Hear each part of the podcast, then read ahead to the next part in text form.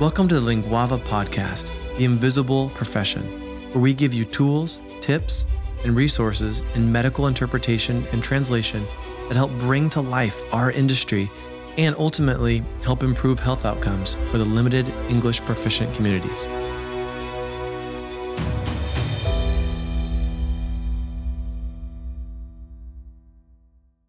Welcome, everyone, to our episode number nine, numero nueve, here on our Linguava podcast, The Invisible Profession.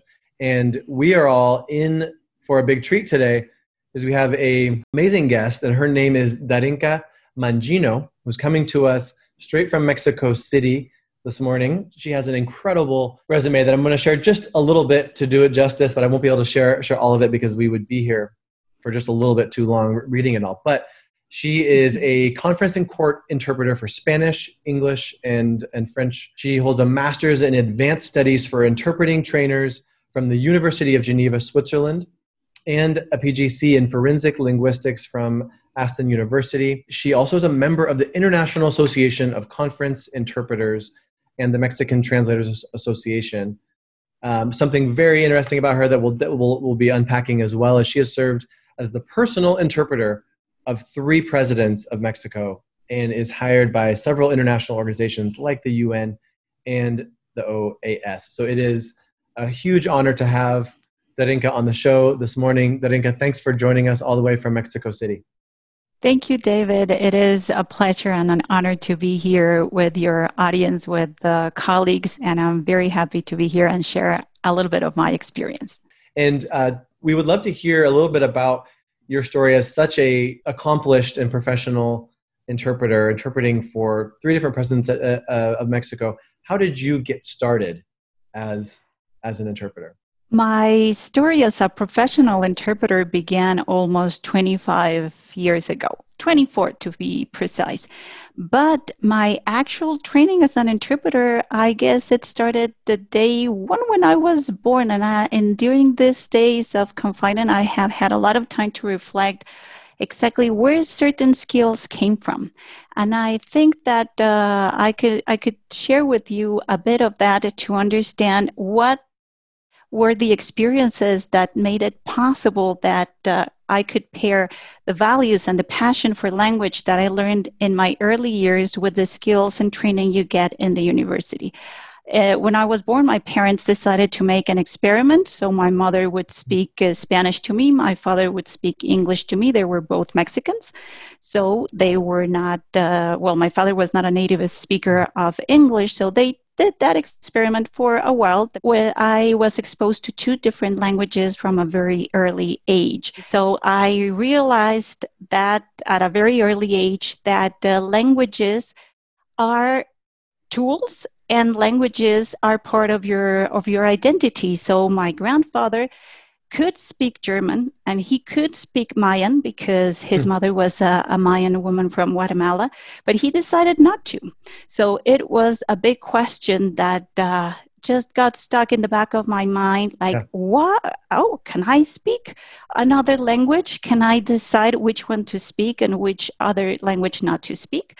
you know, it's, it's funny hearing, hearing your, your story and talking about just that, that curiosity and that, that interest and, and passion for, for languages. And it, I hadn't really even thought about it that way for me as as to why I why I got started in interpreting. I was always enamored with the ability of the skill of, of interpretation it was very very challenging at, at first just like it would be for, for anyone but i but now you now that you mention that i think about the fact that i was always drawn to idioms and just the how how language works and you really i think that there's there's something there for us as interpreters that we're, we're, we're drawn to language in a sort of a unique way not just simply learning languages which is great but of course that doesn't make you an interpreter right? So i think that there's something something there to like really being drawn to more of the what's behind the curtain with with languages and exactly and uh, i always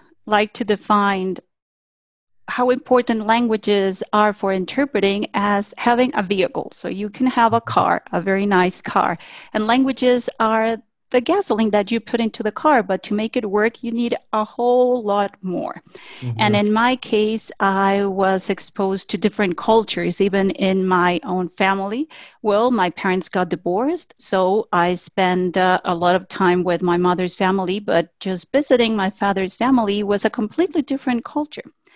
And uh, on his side, I was in close contact with a lot of artists as well. Mm. So it was a very interesting way to see okay, we're all Mexicans, but I am seeing two different cultures. They don't use the same words, they don't laugh about the same things. So I was somehow, well, if I use the word forced to be neutral or somehow as a, an observer of these two realities it's it's a very strong word to say force. But when you are little well you are in the world of adults and you cannot yeah. make a lot of, of of decisions. So i somehow saw that you can use that language is not only words. For example the the the art that i was in contact with was a video art.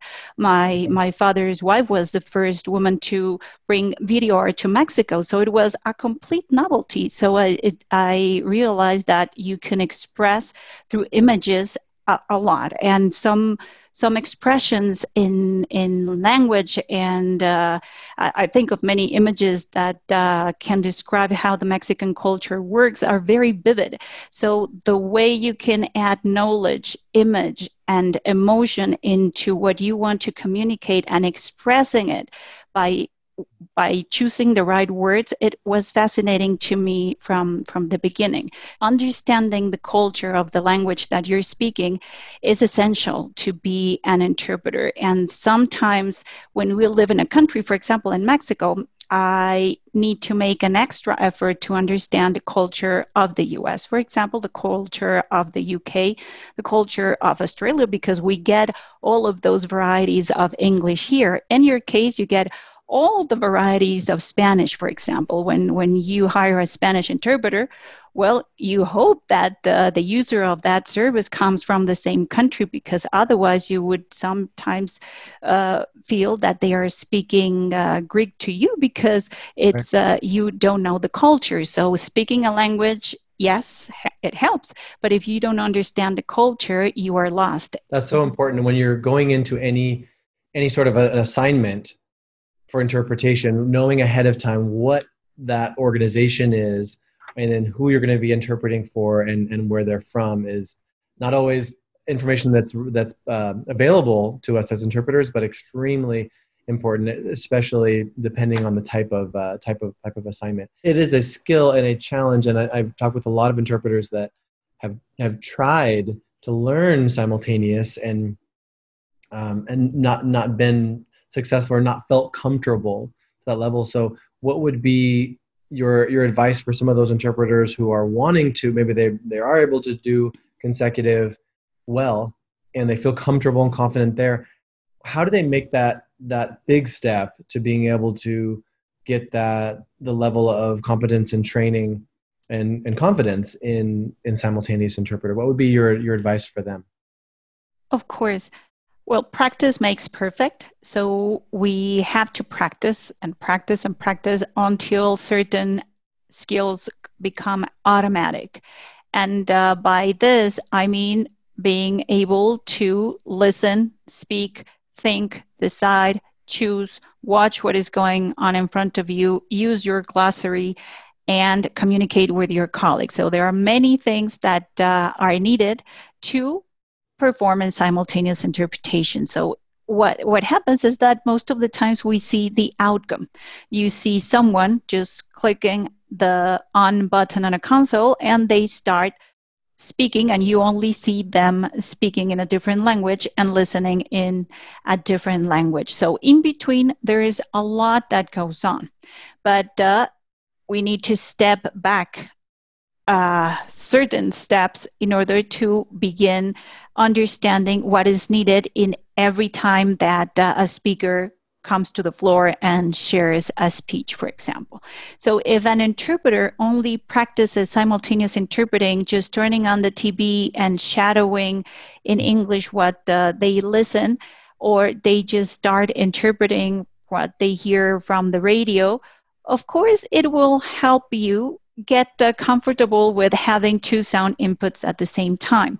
But we are missing a lot in terms of what communication is. So, a simultaneous interpreter is saying in a different language what the speaker is uh, just said in, in, in a different language. So, we need to understand first who is the speaker?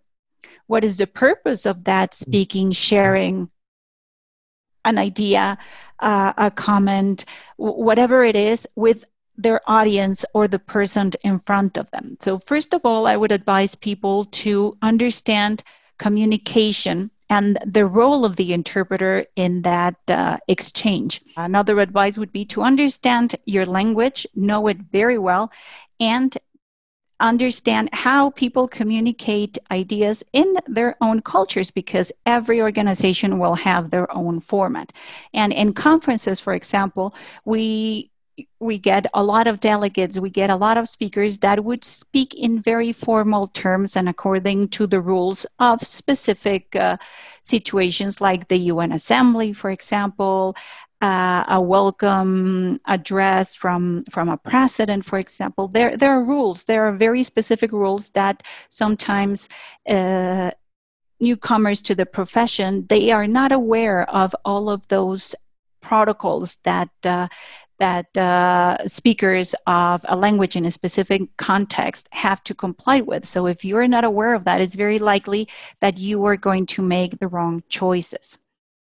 And uh, the best example is what happens in court. So there are many rules. You don't know the rules, yeah. you won't be able to understand a thing. We call ourselves interpreters, but right. we don't do the same work.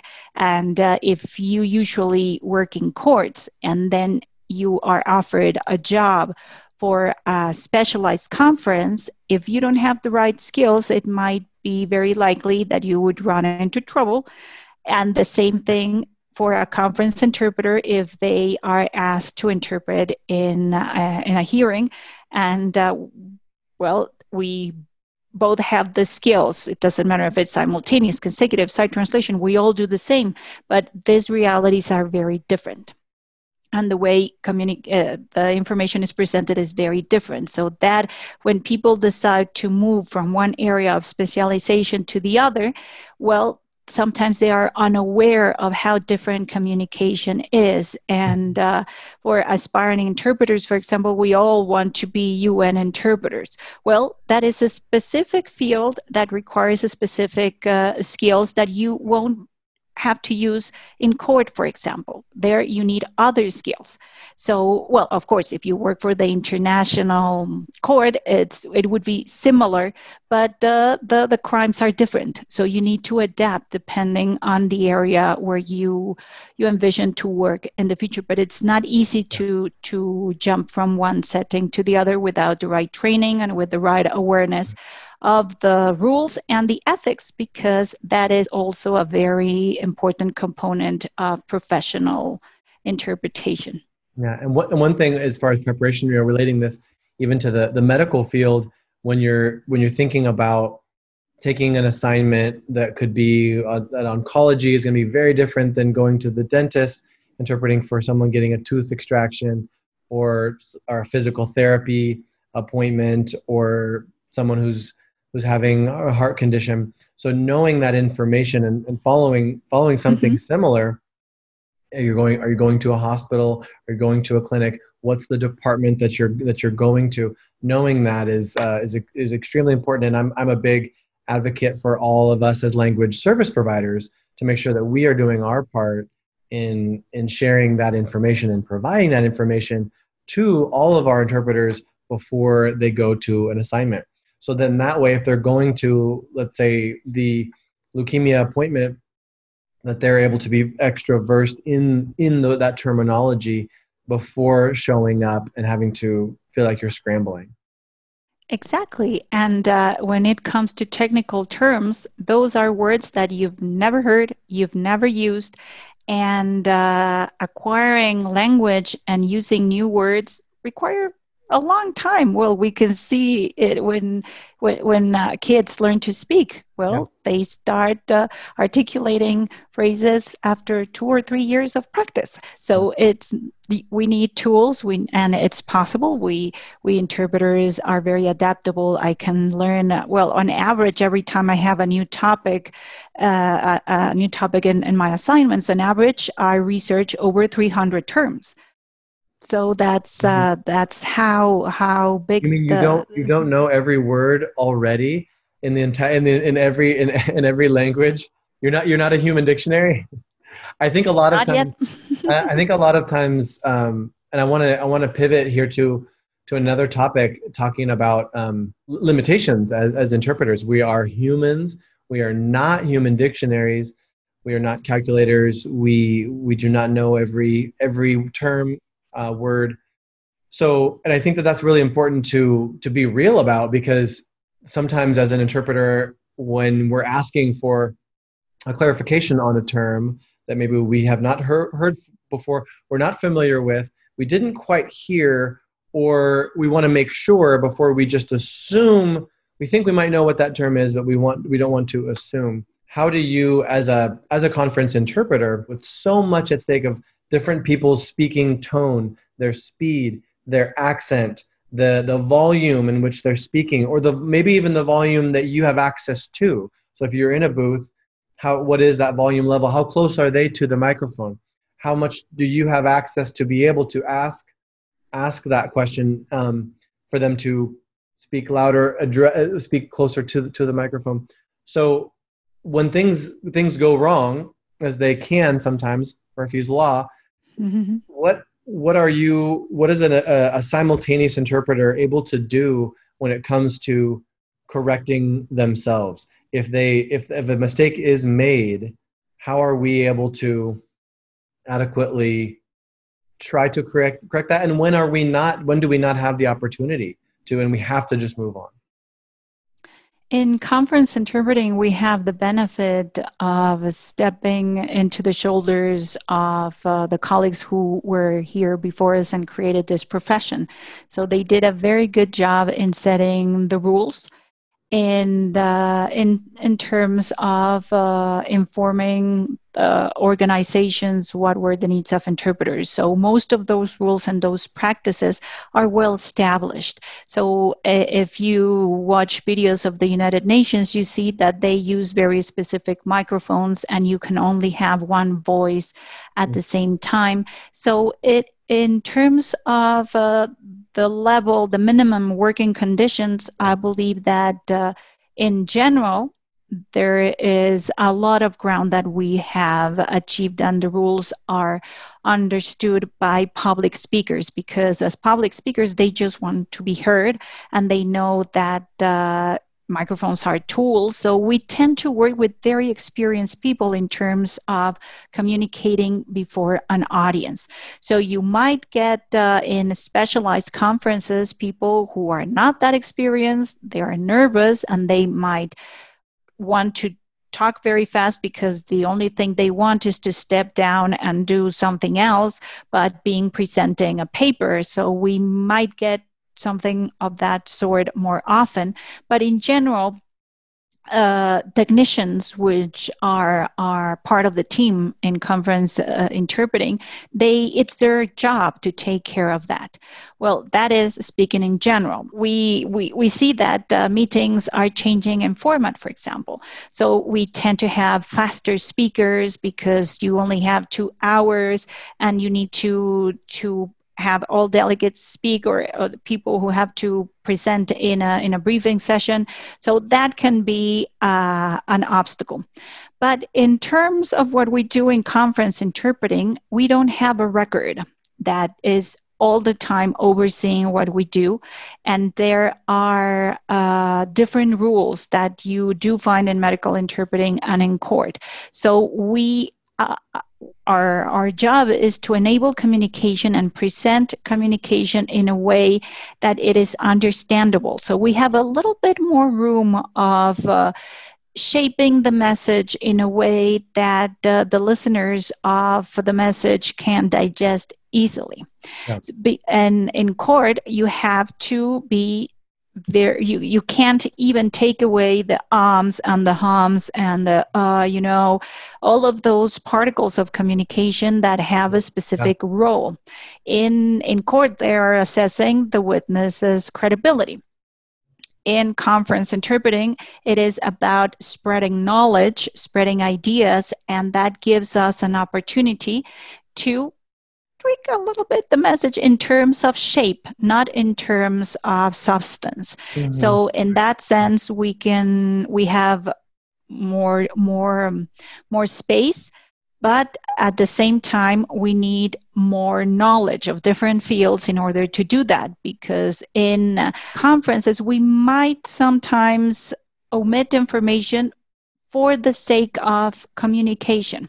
It's not taking information out because we don't know how to say that in the other language that if you don't know how to say something in the other languages because you didn't prepare, probably your mastery of the language is not uh, good enough.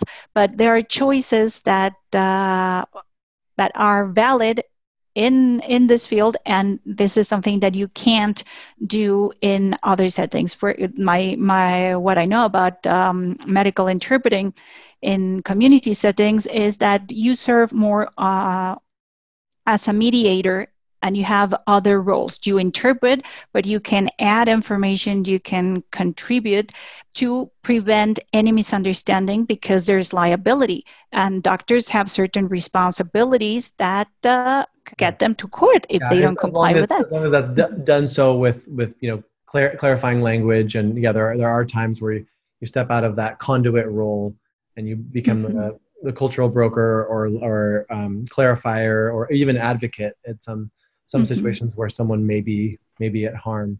We're getting uh, getting close to our time here. There's so so many questions that I, um, I still have, but I'm gonna just I'm gonna leave it to one one more. And then uh, before I get to that question though, too, I want to make sure that that everyone here in our podcast community has the ability to, if they did want to get in touch with you, uh, maybe a follow up follow up question for you directly. What's the what's the best way people can can get in touch with you? LinkedIn or email or Thank you. Yes, yes. Uh, I use several um, social networks. I'm on LinkedIn. Look for Darinka Mangino On Twitter at DMW underscore interpreter. I'm on Facebook as well, Darinka Mangino, and my website. Well, actually, I have three projects. So the way you can contact me is uh, www lexica.solutions. That's uh, my own personal project for on demand courses, personal coaching.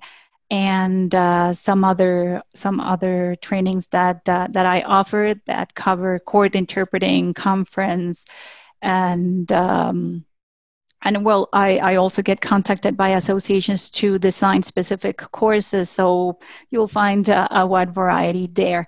I also am part of a collective uh, it's recently created proyecto Cenzontle which is www.proyecto with a y in spanish uh, oh, Cenzontle, that's uh, that's uh, Nahuatl world so, word. So it's uh, C E N Z O-N-T-L-E dot com.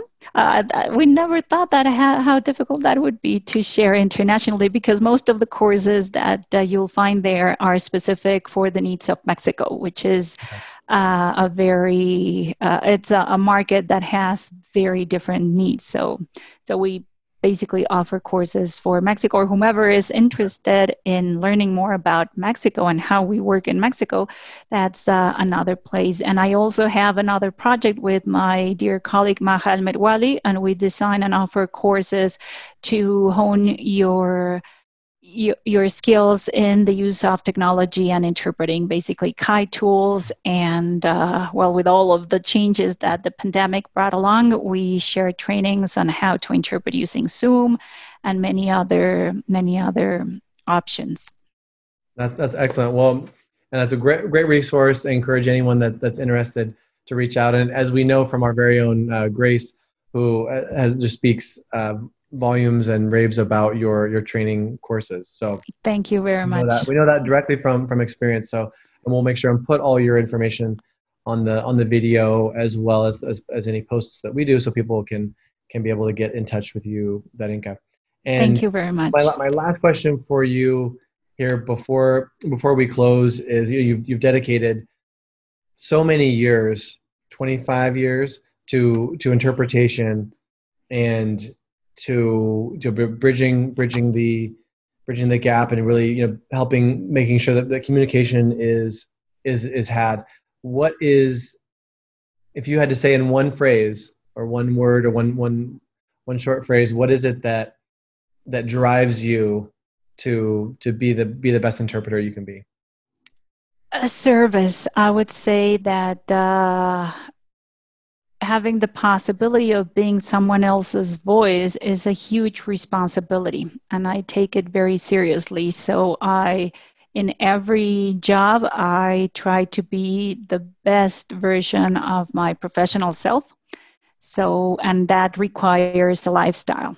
So i try to to keep my skills up and, and running. Yeah. and i try to learn as much as i can from every every field to feel confident that uh, i can be up to the task. Because if uh, you you cannot feel that you're ever ready for everything in interpreting. So i i like to um, take that responsibility very very seriously. So that that would be the the phrase I, I love that service, and from talking with with you, it's very clear that that you have that that servanthood leadership, that heart of a servant to uh, to be able to, to, lead and um, and really give back to to the community in so many different different countries and presidents that you've been able to uh, to to help service. So so we thank you for all, all of your service that, that you're that you're doing. Thank you for the example that you that you've been to so many of, of us interpreters that are that are learning and, and, and coming up. And um, we uh, will continue continue cheering cheering for you in all of, all of your endeavors and, and trainings. And again we just encourage everyone to uh, take a moment and, and check out Darinka's trainings on, online. Check out her site and uh, be able to connect with her because she is an amazing trainer. And we know that know that from experience. And we, we want to just thank everyone for for tuning into our episode number number nine here if there was a question that you have for for us from from this conversation go ahead and uh, pop that into the comments. There's a topic that you'd love for us to to share about in an upcoming episode. We'd love to hear that as well. And also if you haven't already take a moment and hit like and subscribe to to the podcast so that we uh, we know that you're you're enjoying enjoying it. And feel free to share it with with your community and networks so that they can also get the same same content as well. So darinka again, thank you so much for joining us today. On the contrary, David, it has been a pleasure from the moment I got your email and in preparation for this interview. I have to congratulate you because you are very organized and all the information that I received.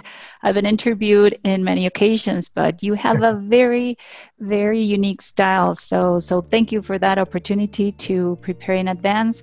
And thank you for this opportunity to meet uh, your colleagues and for sharing a little bit of my view of interpreting. So, thank you. I appreciate this opportunity and good luck uh, with every Linguava interpreter's endeavor. And I hope to see you in the future. Excellent. Th- thank you, Darinka. It was, uh, it was honestly our, our pleasure. And we'll be uh, definitely be, be, be talking soon and look forward to connecting again.